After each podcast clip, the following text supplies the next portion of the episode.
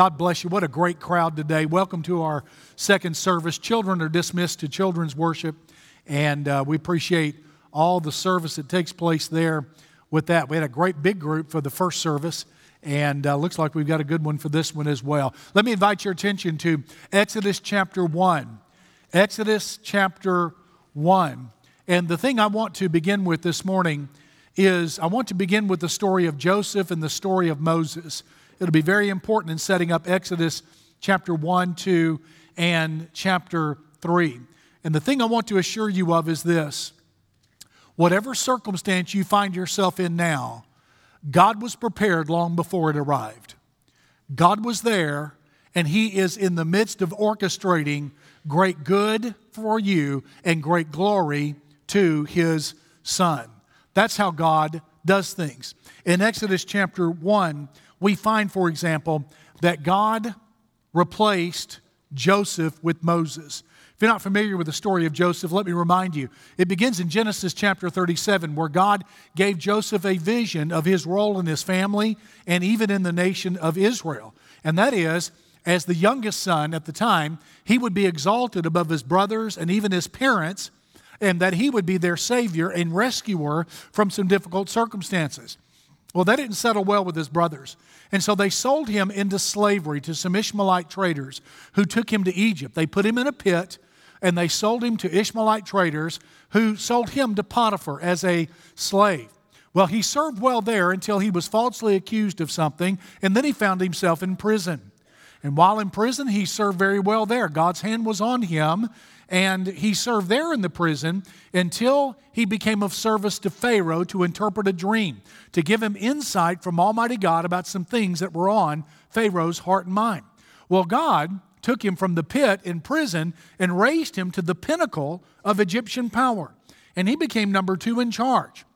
He became the XO officer, the executive officer to implement Pharaoh's will all over Egypt. And in his time there, he led Egypt through seven years of plenty to save and uh, to um, put into reserve some foodstuffs because that would be followed by seven years of famine. Well, that was powerful and awesome. So Joseph went from the pit to the prison to the pinnacle to where he could protect and prosper Israel. In the midst of that famine, Israel comes from the promised land into Egypt, where Joseph reunites with his family and ends up saving them and the entire nation of Egypt because of how God directed him in that government post. It's a remarkable st- story beginning in Genesis 37. That was such a powerful and helpful thing that Joseph did for Israel that his legacy lived uh, through Israel for four centuries. For four centuries, the Hebrews, Joseph's family, in, enjoyed the protection of his legacy and the prosperity of his legacy, and they multiplied and multiplied greatly. Read with me in Exodus chapter 1, beginning in verse 1 where it says, Now these are the names of the children of Israel who came to Egypt. Each man in his household came with Jacob Reuben, Simeon, Levi, and Judah, Issachar, Zebulun, and Benjamin, Dan, Naphtali, Gad, and Asher. All those who were descendants of Jacob were 70 persons, for Joseph was in Egypt already. And Joseph died, all his brothers, and all that generation. But the children of Israel, and look at how this is repeated in four different ways. The children of Israel were fruitful and increased abundantly, multiplied and grew exceedingly mighty, and the land was filled with them. And so Israel, in the wake of Joseph's legacy, enjoyed protection and prosperity. Their numbers increased from these 70 to eventually 2 million. Now, that's not a big stretch of the imagination. In less than 200 years, the United States has gone from a few dozen to 330 million. So it's not terribly remarkable that they would go from 70 to 2 million after four centuries. And that's what happened with Israel. But something happened. Eventually, Joseph's legacy had lived its day, and some, uh, the uh, rulership of Egypt forgot Joseph's legacy. So look with me in verse 8. Now there arose a new king over Egypt who did not know Joseph, and he got intimidated. He got threatened by the great population of Israel, and he feared that if someone invaded Egypt, Israel would switch sides and Israel would fight for the invaders against Egypt. Well, they got paranoid. Now, this, ladies and gentlemen, is one of the very first instances in the entire Bible of the pernicious and the persistent anti Semitism that the human race has dealt with since the days of Exodus chapter 1. Satan has a vested interest in destroying Israel, and he's been trying to do so for centuries because if he can do that, he can abolish the promise of God and keep Genesis 3:15 and other promises from being fulfilled. And this is just one manifestation of it. And so, verse number 13 it says, "So the Egyptians made the children of Israel serve with rigor, and they made their lives bitter with bondage." in mortar, in brick, in all manner of service in the field. All their service in which they made them serve was with rigor. So they enslaved them and they charged them with building some supply cities and buildings that were necessary for a supply city. That is the story of Joseph. His legacy lived on in protection and prosperity for 400 years, but eventually a new king arose who knew not Joseph, and he began to persecute Israel as a result. At this point, Joseph is no use to Israel. Joseph and his legacy have passed off the scene, and now Israel is in trouble. And then we go to the story of Moses. I want you to look at Moses' entrance into the world. Moses' entrance into the world really begins with the context of verse 15 of chapter 1. Pharaoh ordered the destruction and death of all the baby boys. Now, Herod would follow up on that several centuries later when Jesus was born. Well, this is what this Pharaoh does in Egypt. He orders the death of all the Hebrew boys. Now, the midwives who helped deliver Hebrew children did not cooperate, and God honored them uh, because they feared the Lord and they uh, had more respect for Pharaoh than they did, or excuse me, more respect for God than they did Pharaoh. It's into that context in which Moses is born. And chapter 2, beginning in verse number 1, going down to verse number 10, says that Moses, the third child in his family, uh, the son of Amram and Jochebed, was born, and they did all they could to keep him hidden for three months. Now, can you imagine the difficulty of keeping a baby quiet for three months? As uh, Egyptian military are up and down every alley, every street, coming through every home, maybe doing house to house inspections as well, looking for Hebrew baby boys to kill and to execute. Well, Jochebed was like the Hebrew midwives. She trusted and feared God more than she did Pharaoh and his army. And after three months, she couldn't keep him hidden any longer. She knew that there was a place on the river nearby where Pharaoh's daughter, who had considerable power, would uh, come and play in the water and bathe with her entourage there. And so, on a day, right before Pharaoh's daughter arrived on that river, she put together and wove together a basket of reeds and covered it with pitch, uh, covered it with asphalt, and sealed it and placed baby Moses into that basket, and then didn't set Moses in the river, but set him amongst the reeds on top of water. So it was the basket was um, waterproof and water resistant, and set him in the midst of those reeds at just the right time, and then Pharaoh's daughter shows up. And then Moses cries. And then her maternal instincts kick in. And then a servant retrieves Moses and the basket and brings him to her. And then her heart melts with this baby. And then Moses' oldest sister, the oldest child in the family, Miriam, shows up. And then she offers to find a Hebrew nurse. And then she goes and gets her mama to come nurse Moses and to care for him in his infancy, and then Pharaoh's daughter agrees to pay her for it. Remarkable, is it not? If Ephesians chapter 2 is the grace chapter of the Bible, Exodus chapter 2 is the providence Bible uh, chapter of the Bible. God is orchestrating circumstances in order to keep Moses alive, and then she brings Moses into Pharaoh's household, and it is Moses Pharaoh brings into his household, educates him, raises him up, and this would be the one that would undo Pharaoh's reign in the land over Israel. Only God could ever think of doing something like that with a baby. A baby. And that's what he does here in the text. That is Moses' entrance into the world. But I want you to notice his ejection from the land. Moses gets ahead of God in chapter 2, verse 11. And his mother has raised him, has taught him the great stories of creation, fall, flood, and Babel, has taught him of the patriarchs, Abraham, Isaac, Jacob, and Joseph, and communicates this to him. So even in Pharaoh's palace, he identifies with the Hebrew people. And he goes out one day and he sees an Egyptian taskmaster beating on a Hebrew. Moses looks to the left, looks to the right, and kills the Egyptian taskmaster in defense of the, um, of the uh, Hebrew slave. Well, they find out about it. And in chapter 2, verse number 15, it says, Moses feared and said, Surely this thing is known. When Pharaoh heard of this matter, he sought to kill Moses. But Moses fled from the face of Pharaoh and dwelt in the land of Midian and sat down near a well. So Moses was ejected from the land. And for 40 years, he dwells in the land of Midian, raising sheep. He marries Zipporah, uh, he prospers there. And then one day, something remarkable happens after all these years.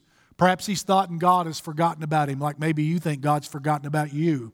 But instead, Moses is there tending sheep and in Exodus chapter 3, God shows up in a burning bush. He speaks to Moses and he calls Moses to lead Israel out of Egypt. Look at chapter 3, verse number 7. And the Lord said, I've surely seen the oppression of my people who are in Egypt, and have heard their cry because of their taskmasters, for I know their sorrows. So I have come down to deliver them out of the hand of the Egyptians, and to bring them up from the land to a good and large land to a land flowing with milk and honey, to the place of the Canaanites and the Hittites and the Amorites and the Perizzites and the Hivites and the Jebusites. Now, therefore, behold, the cry of the children of Israel has come to me, and I have also seen the oppression with which the Egyptians oppressed them. Come now, therefore, and I will send you to Pharaoh that you may bring my people, the children of Israel, out of Egypt. We've seen his entrance, his ejection, now here's his elevation.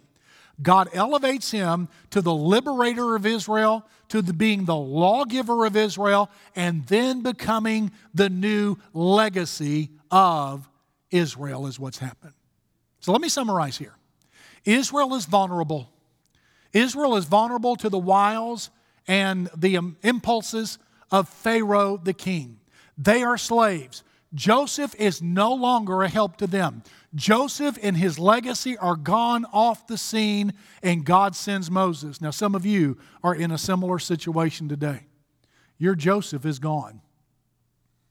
Joseph can no longer help you. It, it, it may be a friendship, it may be a relationship, it may be a job, it may be a major, it may be one of many different things, but what was helping you one day is gone off the scene. You can no longer live off of that, and now you are burdened and close to misery, if not living in it now, much like Israel. Joseph is gone, but listen, when your Joseph is gone, lift your eyes because God is sending a Moses. When Joseph can no longer help you, Moses is on the way. I remember when Sherry Michelle and I left Fort Worth after I graduated from seminary, we went to East Tennessee where uh, she was going to serve her fourth summer in Centrifuge, and I was going to serve my third summer in Centrifuge. Now, that was a big move, and I know you're probably not familiar about how Baptist ministers operate with their vocation and employment, but we really cannot put our name forward, apply for positions, or um, even send our resume as in the secular world. That's perfectly fine in the secular world, but it comes across as presumptuous and arrogant. So we have to wait we got to wait on a committee. We got to wait on a contact to come after us, is how we do this in Baptist ministry. Well, I had done centrifuge in East Texas and in New Mexico through the years and uh, was a camp pastor there, got wide exposure to uh, a couple thousand youth groups. And the following fall and spring of uh, the semesters when I was in seminary, I got a lot of invitations to speak and to preach um, around Texas and uh, um, Arkansas, Louisiana, and some in Oklahoma. So uh, I, I, didn't speak as much as maybe some others did, but I was on the circuit and constantly preaching. And as a single seminary student, I was making a pretty good living. I, I could be busy at least two weekends out of the year. And then I went on, went on staff at a church and kept that up and busy. And I got so many invitations. I went to our personnel committee and said, Look, I, I got to make a choice. I want to stay here at the church. Would you limit the number of times I can be out in a quarter? And that'll be a great big help to me. But the invitations kept coming, and I had a lot of contacts. Again, I can't put myself forward. They've got to come after me and invite me. So I, I can't engage in any self promotion at all. Well, folks, when I left Texas and went to East Tennessee, all my contacts dried up. That Mississippi River in the nation is a huge cultural divide between the West and the East, and folks on both sides of the river don't know each other. So I go from being rather busy on the west side of that river to nothing on the east side of the river. And I start this centrifuge camp in the summer of 91 with Sherry Michelle, uh, and we're married by this time. And I start centrifuge camps. God blesses. The invitation is fruitful. There's some awesome things happening in the camp. But unlike previous summers, no invitations are coming in. What you have to understand is, is that we left Texas and went to East Tennessee, spent a few days with their family, and one family member said, So, um, when the summer's over, what are you all going to do? And Sharon Michelle replied, She said, You know, I think uh, what we're praying for is that God will open the door to a church where David can pastor and we can go and serve there. And so they summed up what she said, her answer, and said, So essentially, at the end of the summer, you are unemployed riffraff. That stuck on my heart. Now, this is the same family member that when she introduced me to this family member after I asked uh, uh, uh, for her engagement, she, uh, if I could be married to her, uh, asked her parents. This same family member said, um, uh, she asked, Well, what'd you think about him? And this family member said, Well, at least he's not a bartender. I'm thinking, how about you sit up and encourage me a little bit, bud? Look, if you marry somebody from Tennessee, that's what you get, all right? That's what you get. Hey, and it's a great thing. It's a great thing, baby. Don't misunderstand me.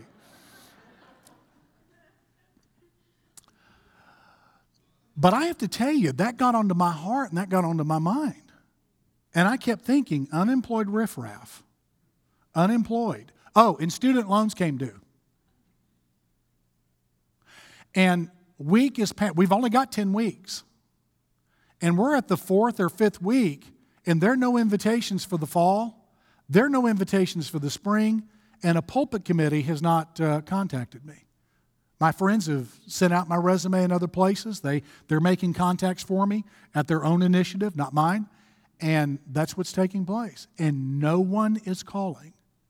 And this got to me one afternoon. And I walked back into this dank, musty dorm room that was so full of humidity, we had to have a humidifier half the size of this platform. And I, I got discouraged and I really got upset. And I looked at her and I said, I didn't say that, but I said, if this is how God treats his employees, I don't think I want anything to do with this. I would never treat anybody this way. This is awful. This is terrible. Who treats their employees this way? I've abandoned myself. I've left my home. I've left my home state. I've come here by faith. And there is nothing materializing. And she said, This is the first time I've ever seen you like this. You go pray about it. And I did. And I scooped myself up from that moment. I was still pretty discouraged. Went into worship that night. Things broke loose during the invitation. It was a powerful service, but I'm still pretty down. And I get up the next morning, I'm walking across the recreation field, and someone that she had met earlier in the week, who was connected to someone she had met earlier or a year before in the same location, came and found me. He had brought a youth group up from Kingstree, South Carolina. And he was on the pastor search committee. Was the vice chairman. And he came to me and said, David, we, we think we may want to talk with you about coming to First Baptist Kingstree. Do you have a resume? I reached in my backpack, said, I got one right here. See, I wasn't going to put it out, but I was ready in case some joker asked me, okay? But uh, he took it, and one thing led to another. We ended up serving there. God did a powerful, awesome work in that church. We were there for three years. But, folks, Joseph, I was in a position where my Joseph of my home state and all my friends in the Southwest could no longer help me. And at that moment, Moses was on the way. Actually, his name was Grover Mixon, but I don't care. Moses was on the way. Hey, you know, Ruth Graham, the wife of Billy Graham, was similar to that. She said, If God had answered all of my prayers, I would have married the wrong man three times. But she waited and she didn't take a step forward with these other three guys and eventually became the wife and really the foundation and rock for the great ministry of Billy Graham because she knew what to do as she was waiting on her Moses. Well, you may be asking the question, uh, you know, Dave, what do I do till Moses shows up? I, I, I don't, you know, Joseph can't help me anymore. My Joseph is gone. What can I do until Moses appears? There are a few things in the text I want to draw your attention to. And the first is, is the carry on. In chapter 1, the Israelites continued to do their work, and the Hebrew midwives stood and protected life. They believed that babies were human life, and they protected them. They did what they knew God wanted them to do. Listen, as you're waiting on your Moses appear, here's what you do keep doing the last thing God told you to do. Keep faithful to the last thing God told you to do. What that means is you give your best to your walk with Him. You give your best to your, His service in your life. You give your best to your marriage, your family. You give your best to Christ's mission in this world. Continue to do what God told you last to do. What was it that God laid on your heart or commanded from His Word that was the last thing God told you to do? Make sure you do it. Do it with all your might, do it with all your zeal. And because simply this God comes through for a faithful people. So the first thing is to carry on. But the second thing is cry out. Cry out. That's what they do here in the text. Chapter 2, verses 23 and 24 remind me of something F.B. Meyer said. F.B. Meyer said that tears, tears have voices. Tears have voices, and God interprets them.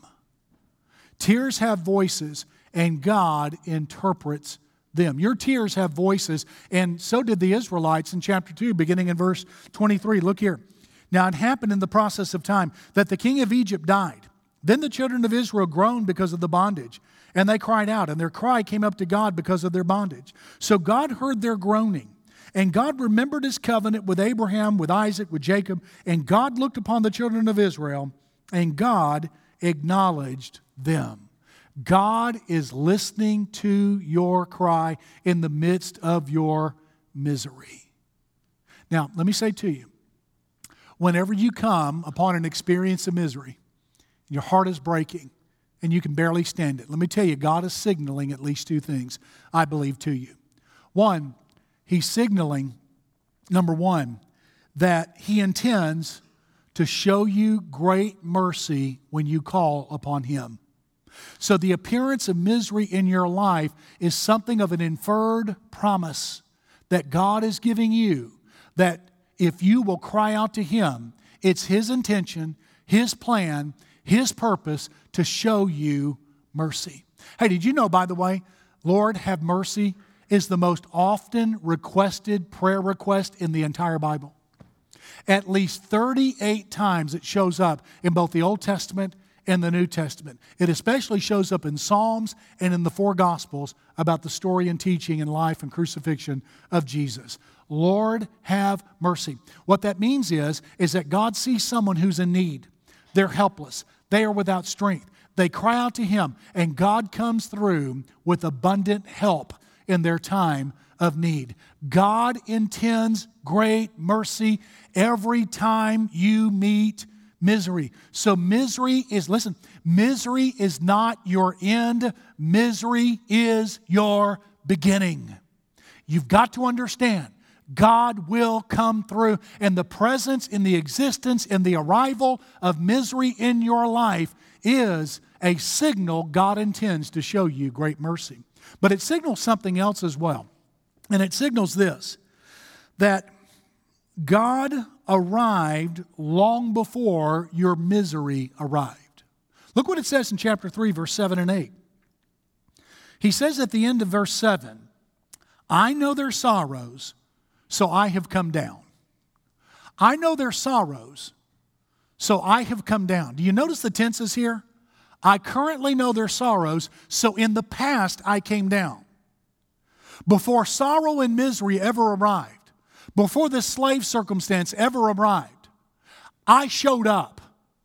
I came to them before the slavery did. Before the misery ever arrived, I came and I appeared.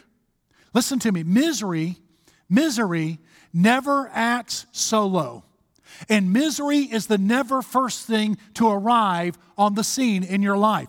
God comes before it every time, and God accompanies it every time. Long before misery ever shows up in your life, then, God is present with a plan and a purpose. And what He's doing is that in your misery, He's drawing attention to you because His intention is to step in and to prove himself faithful and to prove himself abundantly gracious. And as people are watching you, they end up seeing the hand of God in your life, and praise and trust are given to Jesus Christ. You know, I wish people would pay attention for other reasons. I wish they just read the Bible and trust, but that's not how they do it.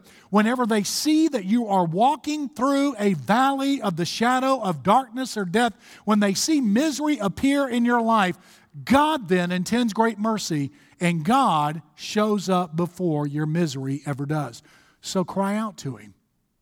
Your cries to God activate the mercy of God. So carry on, cry out. But the third thing is this catch up. Catch up. Now, back in chapter 2, verse 15, Moses fled from Egypt and fled from Pharaoh. In chapter 3, verses 7 through 10, we find that God has moved beyond Moses' sin and failure. Moses, back in chapter 2, killed an Egyptian in defense of a Hebrew and was chased out of the land. And yet, God comes in chapter 3, verses 7 through 10, and calls Moses to deliver Israel.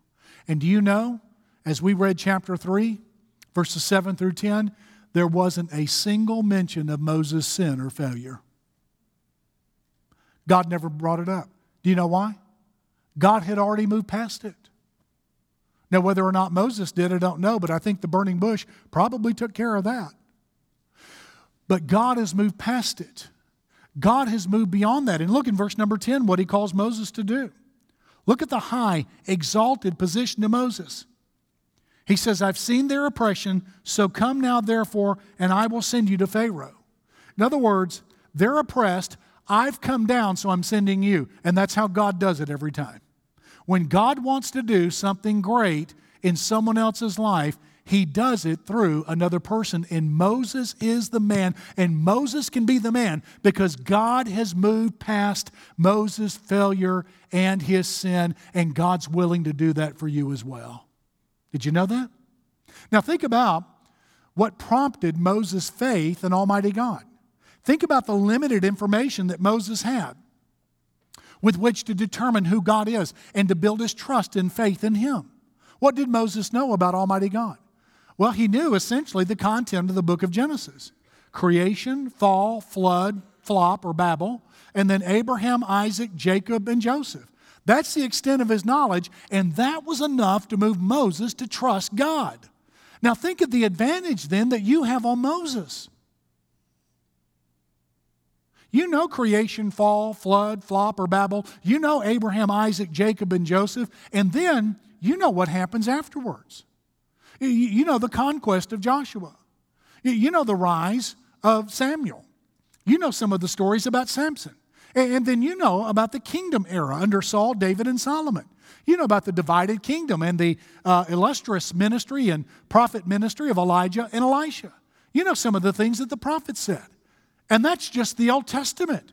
We haven't gotten to the birth of Jesus Christ and his sinless life, his death on the cross for our sins, and his resurrection.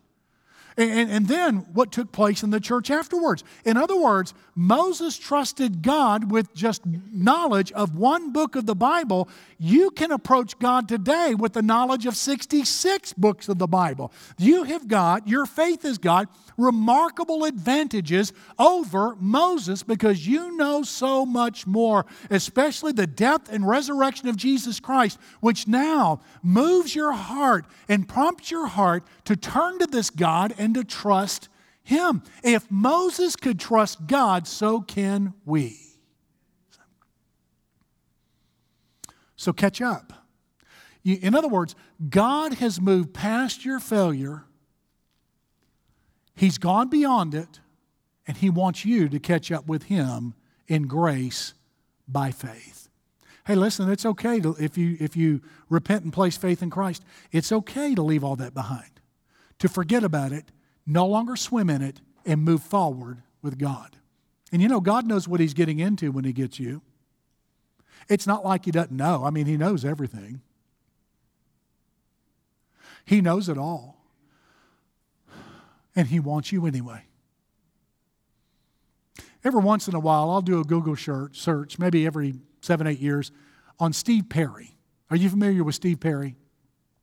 Lead singer for Journey back in the 80s and early 90s, and off and on again a few times over the last couple decades. Uh, the reason I'm curious about Steve Perry is that when I was in high school, uh, Steve Perry was kind of um, a big thing uh, around the world, but to us as well. And uh, because he graduated from the same high school from which I graduated from, and our class did, but 17 years before. And so we thought it was kind of cool that he went to our high school and graduated from there. So once in a while, I'll look up Steve Perry. He's giving interviews uh, ever so often. And he, um, uh, for a while, really stepped out of the music industry, I read in one interview, and got interested in filmmaking, especially after his mother died. Um, and really, I um, he indicates that that prompted him to leave the music industry. He was so broken over his mother's death, he just couldn't write anymore and didn't want to sing anymore. But he got interested in filmmaking, and he attached himself to a West Coast filmmaker, and she happened to be doing a documentary on women who were surviving and thriving after breast cancer. And so he was in a studio one day watching her film, trying to learn the trade from her in hopes that maybe he might do it one day when his eye, um, uh, a young lady there caught his eye.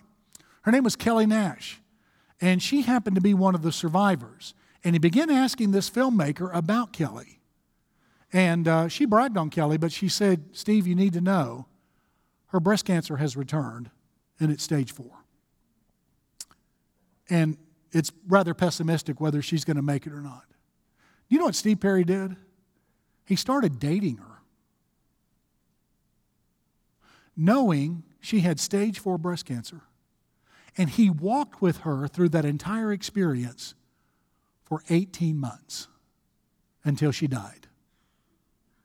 And despite the heartache and the grief of his mother's death and how badly it set him back, he jumped into the middle of Kellie Nash's life and walked with her until her dying day. He knew what he was getting into. He knew what he was getting, and he jumped in the middle of it anyway. And, ladies and gentlemen, I've got to say, that's nothing. God knows what he's getting into with hundreds and thousands and millions and billions of people, and today he's willing to jump in the middle of it all anyway. And that's the God who's calling you to trust him and trust his son. Would you do that today? Would you stop believing your failure is final? Would you stop believing there's no hope for the future? Would you stop believing it's okay to live without Jesus and do your own thing? The Bible calls that repentance. Unless you repent, you shall likewise perish. And then would you turn to Him and trust Him and embrace His Son and invite Him into your life? John 1:12 says, To as many as received Him, gave He the right to be the children of God, even to those that believe on His name. Would you invite Him into your life? He wants to come. The cross and resurrection prove it. Stand with me, please, and let me pray for you. Thank you, Father, for a great day. Thank you for magnifying Jesus, and thank you for your e- eagerness to jump in the middle of our lives, no matter what misery we are.